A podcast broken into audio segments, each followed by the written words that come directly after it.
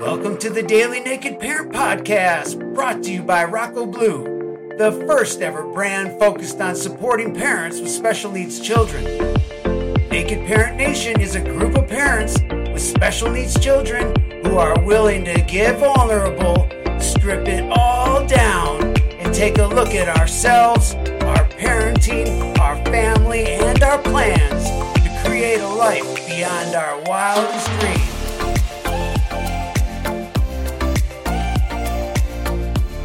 Hello, Naked Parent Nation, and welcome to today's episode of the Naked Parent Podcast. My name is Chad Ratliff, and I'm your host. And on today's show, we're going to be talking about special education services, family support, and an awesome book that you're going to want to hear more about. But before I introduce you to our guest today, let me start by sharing our community's preamble. Naked Parent Nation is a worldwide community of parents raising children with all kinds of needs. We come together to share our naked truths, support our fellow parents, and inspire the inner growth that each of us needs to build the life and family of our dreams.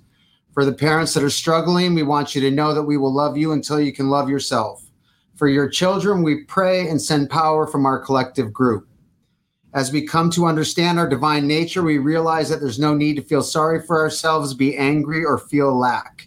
We come to understand that our feelings of limitation and separation are only in our minds. Through self realization, we expand our consciousness so that the challenges that perplex us today dissipate one by one until we're able to see and experience gratitude and beauty in everything just as it is. We have the power to create any kind of life we want for ourselves and our family. We do this by living in the naked present moment, one day at a time.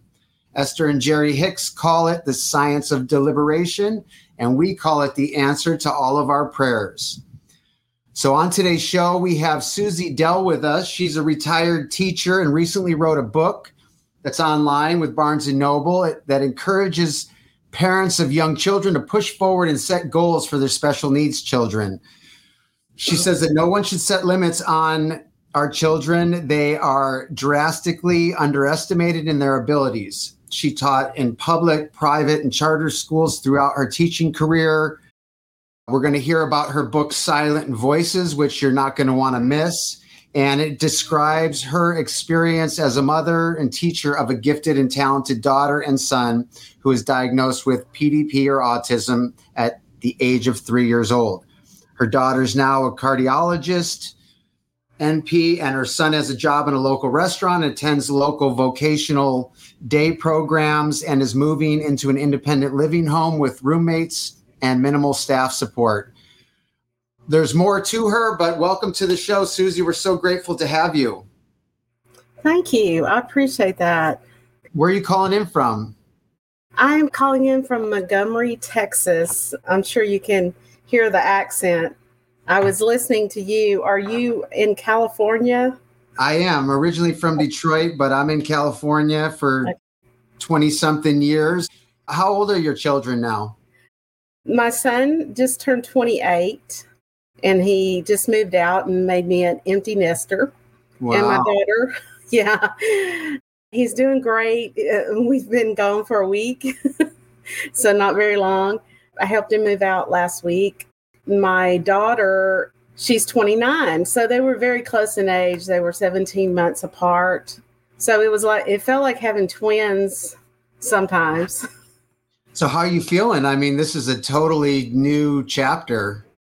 I'm feeling really good because my husband and I put in a lot of hard work when they were young, when they were preteens, when they were teens, and in their early adulthood.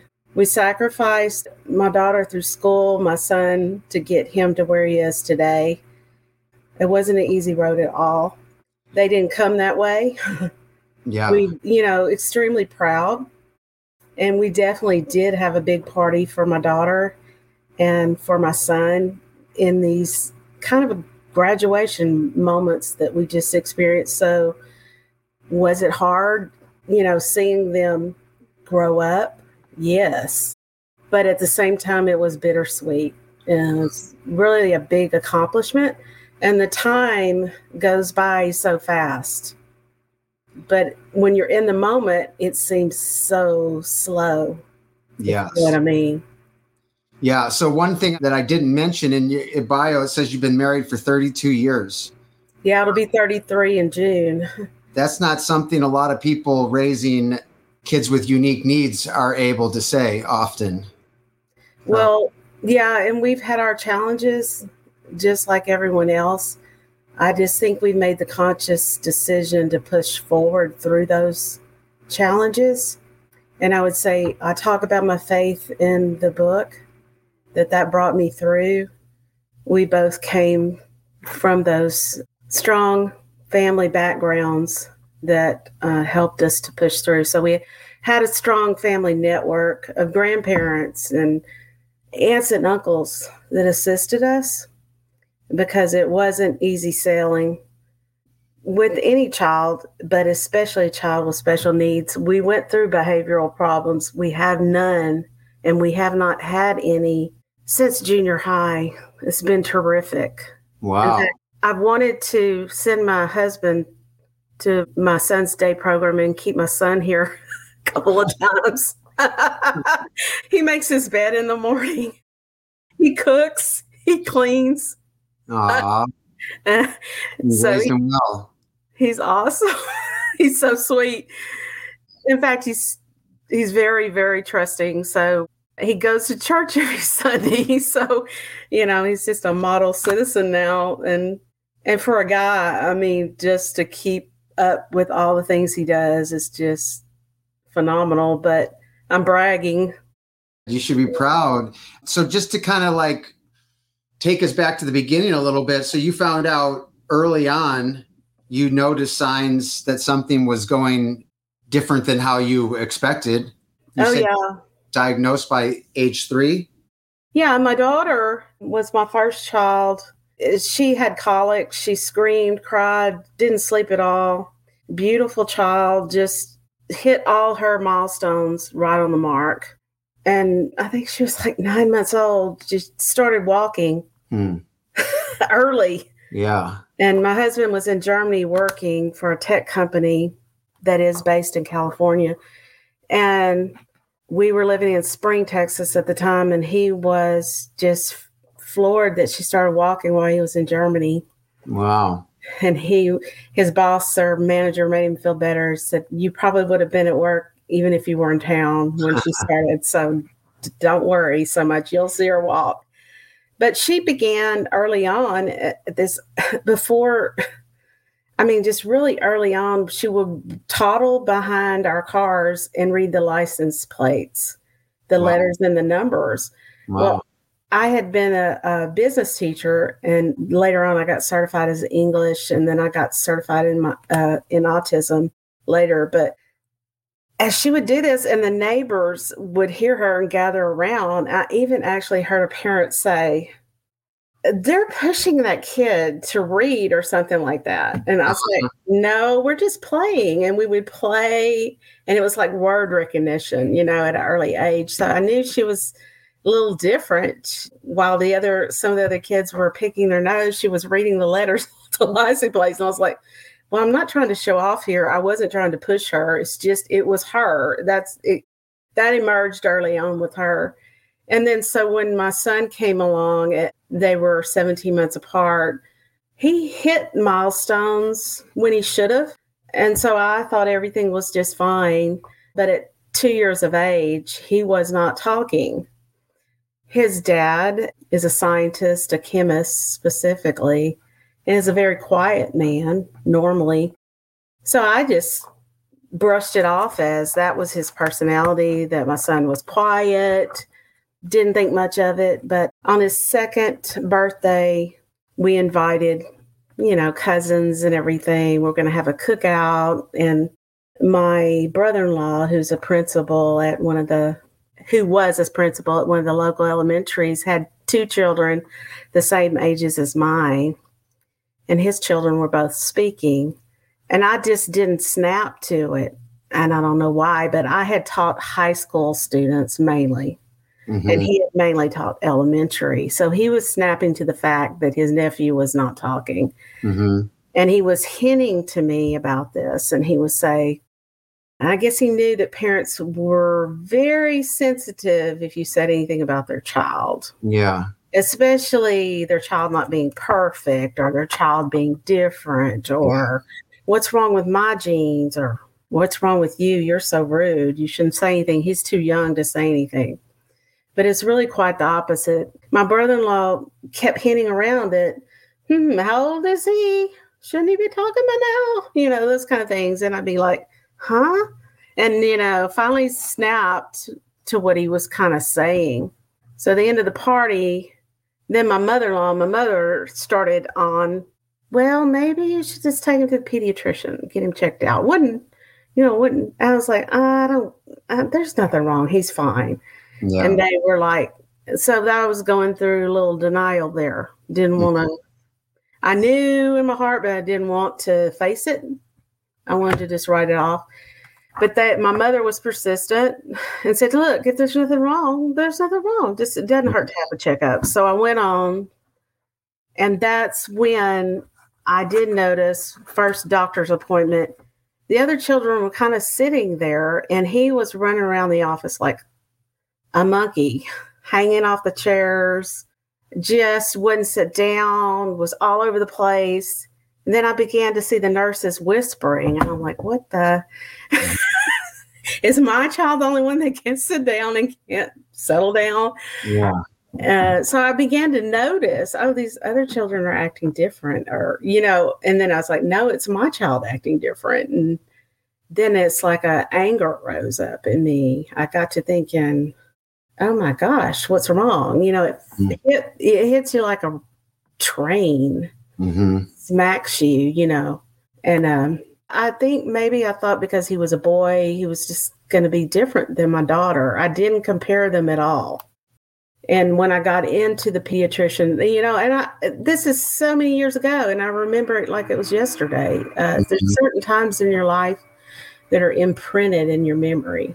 But I remember the doctor, and I talk about him in the book. I remember him saying, Well, let's call early childhood intervention. And I'm like, Early childhood intervention? What is that? Yeah. and he got on the phone and, well, let's put him in Mother's Day out. Let's see if he starts socializing. So I did. We got him to a speech therapist and got the insurance to pay for it. Well, that's when it first started. I started realizing I had to advocate for my child. They weren't just going to hand over some speech therapy. Here you go. Mm-hmm. that was like handing over some money. But you're kind of young, you're naive to the fact that you really are kind of a number. Yeah. Not that people want to make you feel that way, but you kind of really are. And my husband lost his job. He's 58 in December. So he's got another job now. But when he lost it, I went and got my insurance license. I've learned a lot about the insurance industry, but I learned early on you write letters, you put everything in writing. As a teacher, I kind of knew that, but not really until I really got into special education. And the average parent doesn't know how to advocate for your child. Right. So, this is why I wanted to write that book because you've got to get the emotions out and you have to tell yourself, look, I have to take the emotions out. I can't just take people's words. I have to write down my child's needs and I have to give it to them in writing. I have to put it in a certified letter if I have to. Mm-hmm. I have to not worry about what anybody's thinking and just worry about my child. And I've been in all the ARDs where they've said, Well, we have all these kids we got to take care of. And I've said, I'm sorry. I've got one. Mm-hmm. And that's all I'm concerned about is mine right now. Yeah. If I were in a classroom, I'd be concerned about all these kids like you are. But we're not here to talk about all these other kids. We're here to talk about my son. So you have to focus to get, and you got to get it early because I got my son help early. I believe that he would not be where he is today I've seen parents, I've worked for advocacy groups, Partners Research Resource Network in Texas. I've heard parents, their kid's nine years old and, and they're they still haven't gotten a diagnosis or they've gotten the wrong diagnosis. Mm-hmm. You can't get help until you get the right diagnosis. If you disagree with the diagnosis, you have the right to get another opinion. Mm-hmm. In fact, I got a diagnosis before I went to the school, which was a really good thing to do. I unknowingly did. And a speech therapist pointed me that direction. And of course, I I have faith and I believe that God pointed me the right way. So it was a journey, a lifelong journey. And finally, I still support my son. I'm his support staff. And until the day I die, I probably will be. And the reason why is special education, even in adulthood, the day program he goes to, the beautiful independent housing that he's in now, that's affordable, it's still hard to staff, find the support staff because it's it's low paid.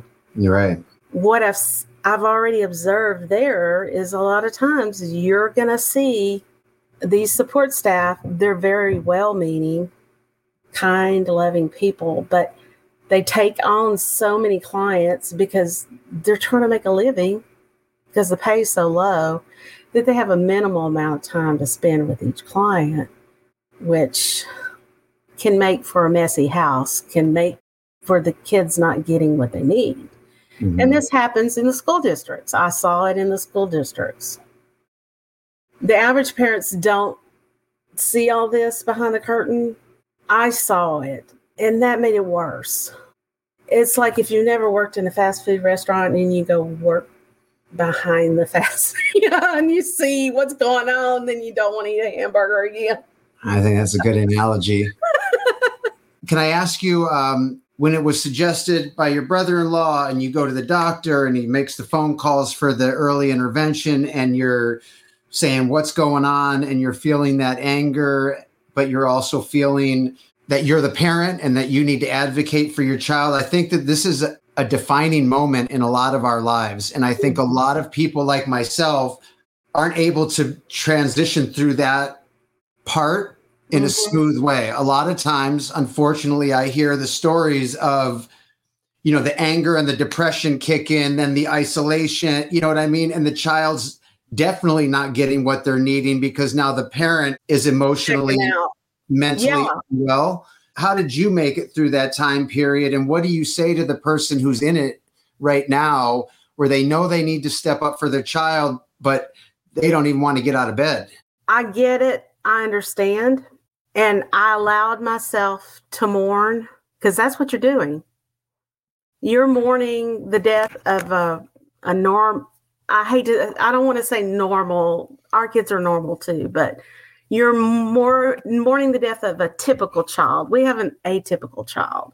They're different. They're not what we expected. Mm-hmm. It's like somebody told us we were going to Paris and we ended up, I don't know, somewhere else that wasn't as easy to be, wasn't maybe as pleasing to us, was a harder road we weren't expecting to go there. We were going to get off the plane and go to Paris and sail around, and it was going to be all roses, right? Yeah.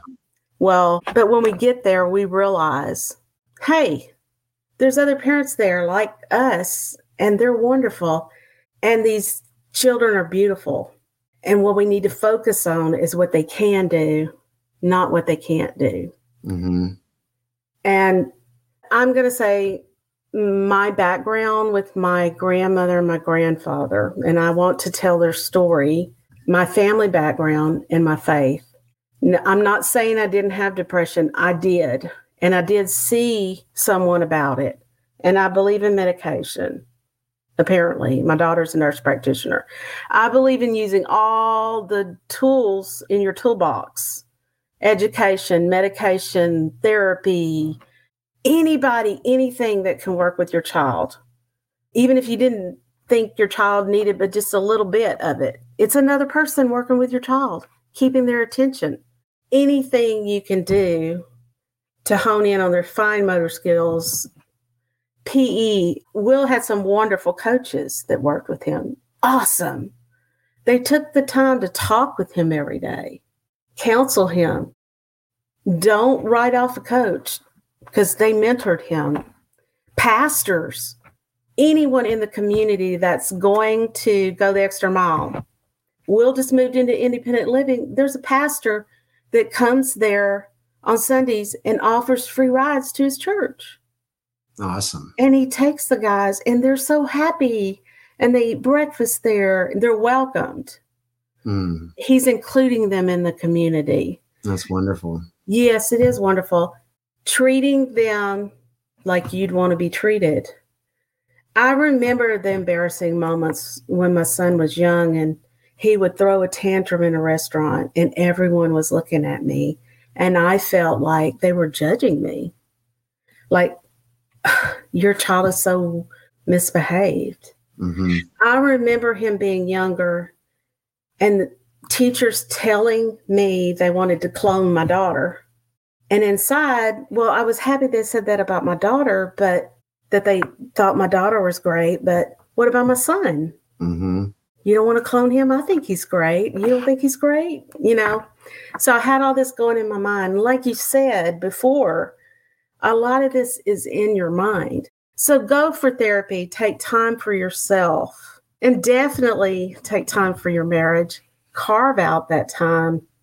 Yeah, it's hard to find a babysitter if you have five or six or two special needs children or how many children you have. It's hard Yeah. even if it's just sitting on the patio for 30 minutes on a Friday night having a glass of wine, Mhm. carve out some time with your partner, with your wife, your husband, whatever, because that's what you've got to do. You've got to stay strong. My husband and I decided, I remember when we got the diagnosis, and we decided that night that this was not going to conquer us and it wasn't going to conquer our son. We decided to stick together a three chord three what is it something in the bible about three chords aren't easily broken well i partnered with god and he partnered with me my husband and we stuck together so sticking together as a team my husband and i we were able to go into those ARDs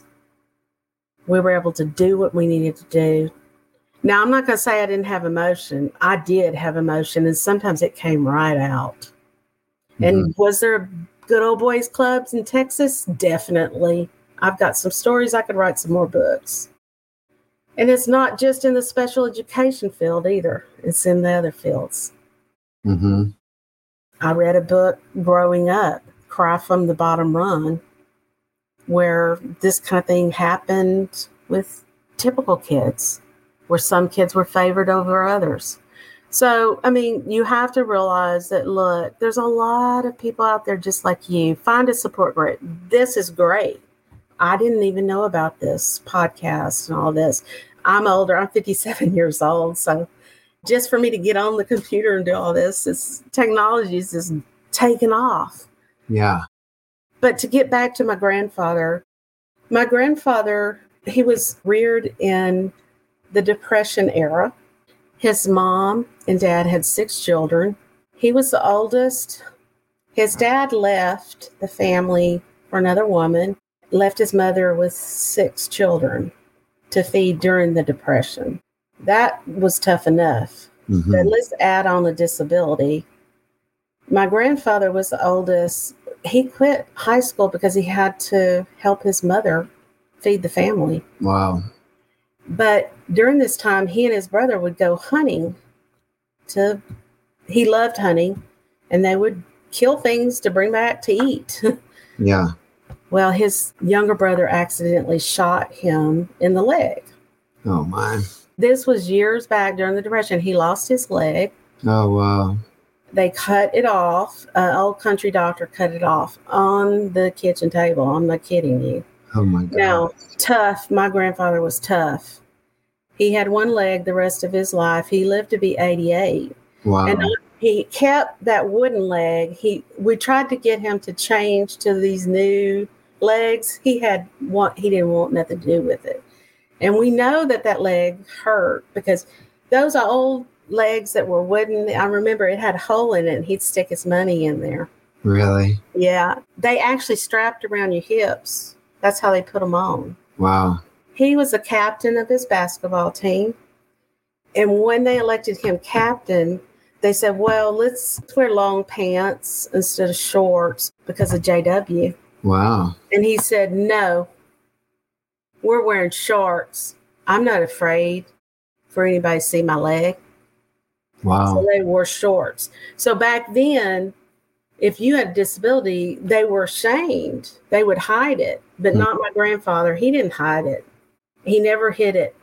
And he never missed a day of work in his life. Wow. He worked with one leg as a pipe fitter.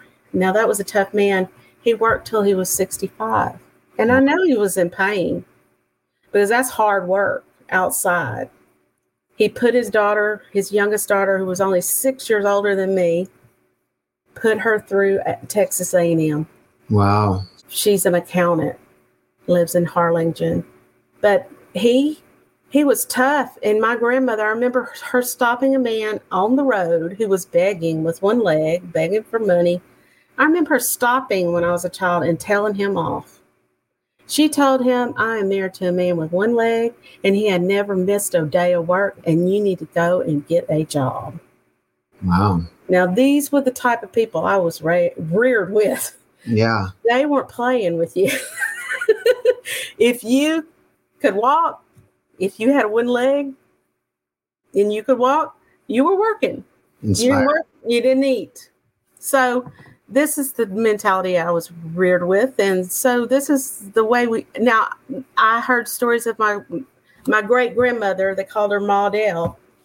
She would make my grandfather do stuff with that one leg, and then she'd go in her room and cry.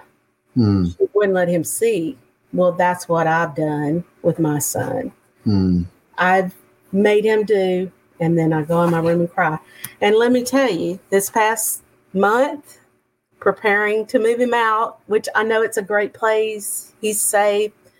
It's one of the best places in Texas, but I've cried this whole month. I cry when I get up, but it's a happy. At the same time, it's it was a bittersweet, happy cry. Hmm. But did I cry in front of him? No way. I feel sorry for him sometimes, yes, but not in front of him. Mm-mm. I tell him I'm proud of him, and I tell him I'm so proud of him when I see him do something. What he can, I focus on what he can do. Yeah. How's he feeling about the this new move? He's been super excited. You know, he went from not talking, and now he's saying phrases like, "I'm lucky." Wow. he says, I'm lucky I got in this community. And he knows he is. How hard was it to find this place? Oh, well, I found it. He had a behavioral problem in junior high. And we went through all the struggles. I made this, well, I advocated for the school to, when he had an outburst, he kicked an aide who filed charges against him. Hmm. You would never think in a special education as a juvenile, but she did. Oh my God. It was a blessing in disguise because I sent a certified letter to the school and I said, Look, if you can't educate my child properly, from 3 to 21, Texas law says I knew the law. I studied it. I wasn't a special education lawyer, but I read it. And I knew they had, if they couldn't handle him, they had to pay the tuition in a private school where he could be handled. So at the age of 12, I left him at a private school, special education school, with some angels that were answers to my prayers. They used applied behavioral therapy on him, counseling, music therapy, all kinds of wonderful things. They were wonderful people. And that school was started by parents, of course. Yeah. And they, oh, I cried my eyes out at 12 years old. He was beginning to be a danger. You know, he was he was a big boy at 12. hmm My husband was traveling. He wasn't there to help me restrain him. My daughter and I were small. It was hard. I was trying to work. He was spitting his medicine out. It was a nightmare. hmm I told the superintendent, let me tell you something. You're not putting him in juvenile detention. school. You're not labeling him as some criminal. He has a disability. You're going to give him the education that he needs and he deserves. And I put it all in writing. Well, again, I believe God was with me because my prayers were answered. When I put that in writing and I put it in a certified letter, that year that special education director was retiring and she granted my wish to send my son to that school. Wow. And it was $150,000 a year tuition for that school. Wow. You look at that and you think, wow, that's a lot of money. But you just think about it. Yeah. That's three teacher salaries right there, probably in the state of Texas. And that's low paying teacher salaries. Special education makes more than that.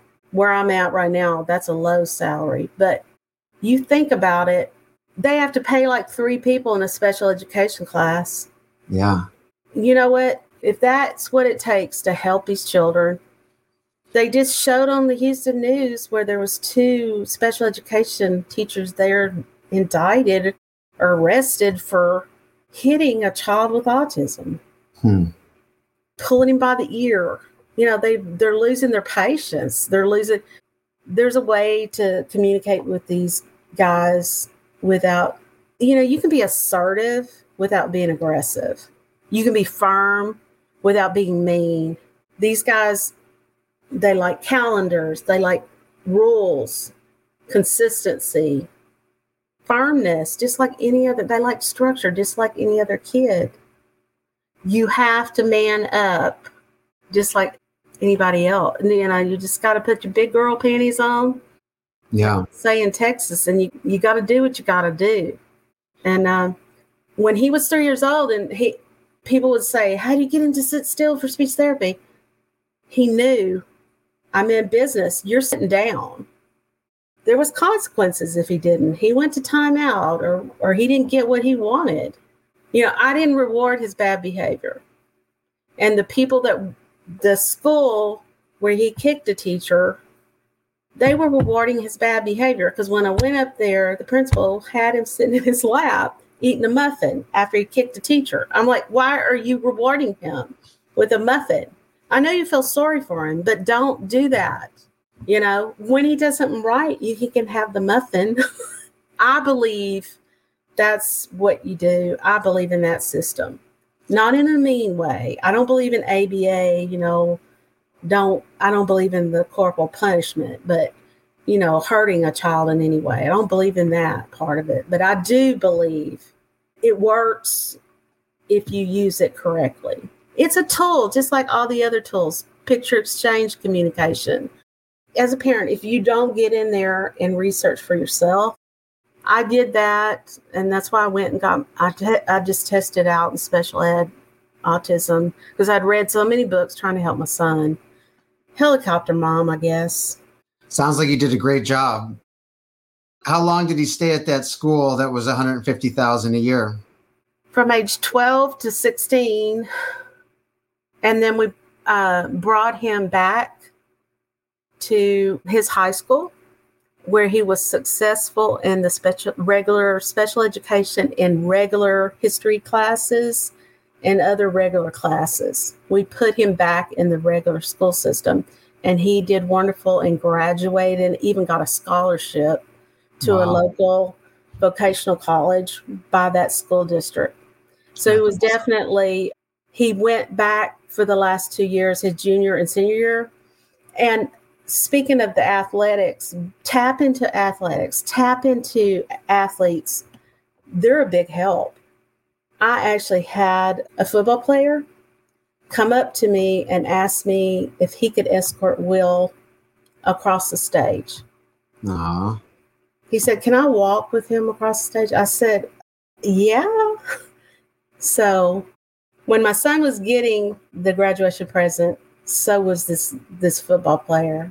What a wonderful guy. Aw. So they're tap into those loving, kind people out there that want to help, that want a friend.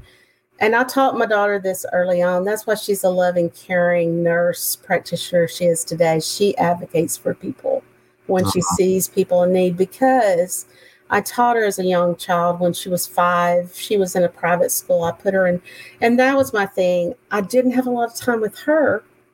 That's where the grandparents stepped in and helped me with her because I felt like I was neglecting her because I was spending so much time with him. Mm-hmm. And you feel like you're neglecting your marriage because you're spending so much time with this child and you're spread thin and you've got all this guilt and you don't know where to go. And what to do and you need time for yourself too there's only so much of you yeah and so my daughter brought a kid from this private school home and i heard them playing with my son and then i heard this little girl saying the r word to my son mm. she was running around saying the r word and i lost it i was just like okay you two girls come in here i tell the little girls you know, we don't say that in this house. And I taught her, I told her and taught her why, how unkind it was. And I thought, you know, this was a Christian school.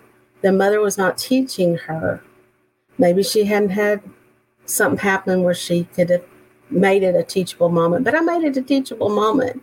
But when the little girl left, I told my daughter, we can't pick our family, but we can pick our friends Mm-hmm. If your friends are not kind to your brother, they're not your friends. So we never saw that little girl again. Huh. She didn't want to hang out with her. You know, she became an advocate for people who needed help. Uh, in high school, she called me. I was teaching English. She called me, Mom, at lunch. Can I bring this freshman home? She was a senior. I was like, for lunch. That she was. It was in the summer. It was band practice or something. It's like, sure. She, I was like, why, why do you want to bring a freshman? She said, oh, these girls were making fun of her. So I want to show them that they're just real jerks and I'm bringing her home for lunch, you know? So she always stood up for the underdog because of sh- her brother. So I was very proud of her for that. And I used the family, I used the friends to help me out, and she turned out great because you you can't neglect your husband you can't neglect your other kids yeah that's tough so what's next for you now you guys are empty nesters what's next well i'm going out to the adult day program and i'm working with will a couple days a week he's doing so good and i picked up another client out there who's awesome because his mother lives further away and she's awesome. So I just said, okay, I'll take him too because he's like Will. He's easy. And that's where you want to get your child if you possibly can. Get them to where they can do for themselves as much as possible. And I know that's not possible with all of them. Mm-hmm. And I know it's not. And I don't mean to make light or not empathize with people because I know some are a whole lot. I know I'm blessed. I'm fortunate. It can be a lot more severe.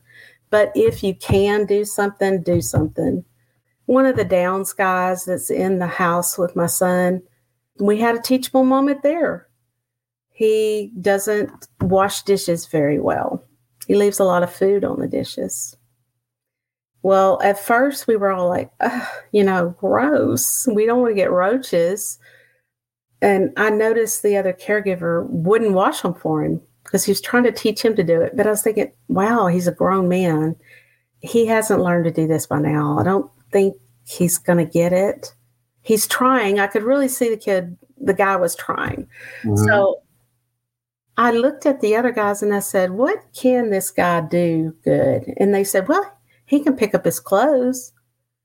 And um, he can rinse the dishes and put them in the dishwasher. He can no, he can unload the dishwasher and put his dishes up. I said, "Well, I'll tell you what. You help him out. Y'all are nice Christian men. You go to church. You want to help people." I said, "Help him. Help him rinse his dishes and put it in the dishwasher and push start." And then the next morning, it's his job to unload the dishwasher because y'all loaded it. How about that? Let's take turns. And they were fine with that. There was no complaining. There was, well, that's not my job to do his job, you know. So you just, you know, you just got to direct them. That's all. You just have to direct that special needs guy it doesn't matter how severe, you usually can do something, hopefully. And, and I'm not a doctor, so sometimes you can, I know, but if you can, do something. Well, I appreciate you sharing this story, and it's amazing to hear, you know, where your children are. Before we kind of close this conversation, can you tell us the name of the book, where to find it? Okay, it's uh, Silent Voices. Um, my husband named it Silent Voices. I guess it was just oxymoron because he didn't talk when he was little, and then they don't have a voice, and we have to be their voice, and and then I, I added because there are other books named Silent Voice out there, but this was Silent Voices. So I put a, a mother and teacher's perspective of autism. And then Suzy by Suzy Dell. You can find it online at Barnes and Noble. The cover is awesome. Yeah. To me, the puzzle pieces just means that you got to put it all together. Everybody's different. Like the IEPs in the school district, our kids are all different. They ha- they need a lot of different things, and the puzzles to me is not to label anybody or say anything about them. To me, it's just to show that you know, even though we go through hard times, and we've got to help them put the pieces together. Mm-hmm. It takes time. It takes love. It takes money, and uh, it takes work. But they do blossom into butterflies sometimes. Uh-huh. Hopefully. That's awesome. But anyway, and don't give up. Never give up because you just never know. I mean, I even had a, a, special ed bus driver one time when he was throwing a fit, and I was trying to put him on a bus. Couldn't talk. You feel like you're putting your kid, you're sending your kid to China or something, you know, and he can't speak Chinese. Put him on the bus, and the bus driver looked down at me, and she said, "You know what? There's lots of guys that acted like this and then they grow up and they're just fine. And mm-hmm. I'm like, wow, she gave me hope. Mm-hmm. you know, because I had a mother down the street that never gave me hope because she said, I said, I'm trying to find a babysitter. And she said, Oh, Donna down the street will keep anybody's kids, no matter how bad they are. I said, I already tried her. And she goes, oh, Donna won't keep your kids. I said, No. She goes, Well, you're doomed. Uh, so I didn't listen to her. I listened to the bus driver. Yeah. I listened, listen to the ones who, who give you hope. Yeah. Well, thank you so much for taking the time to share your story. And maybe we can touch base down the road and hear how your son's doing in his new uh, chapter. And I wish you and your husband all the best in your new chapter. Yes, we want to take time together now, hopefully. Yeah. So thank you for joining us and stay in touch with us, okay? It was so nice to meet you, Chad. Thanks nice for your to meet you too. Love the conversation. You have a great day. You too. Bye bye. This concludes our show for today, and I'd like to personally thank you for spending the time with us on a topic near and dear to our hearts. If you'd like to be part of the Naked Parent Nation and help us reach those parents that are struggling and overwhelmed, there's no better way to help than by subscribing, rating, and reviewing the show on iTunes. iTunes highlights the shows based on these metrics, and the more the show gets highlighted, the more opportunities people will have to be introduced to the show where they can hear that message of hope or that tip that can change everything. So follow the link in our show notes, and we hope to have you back here tomorrow where we'll do it again from the team here at the Naked Parent Podcast, we wish you the life you've always dreamed of and then some. So long.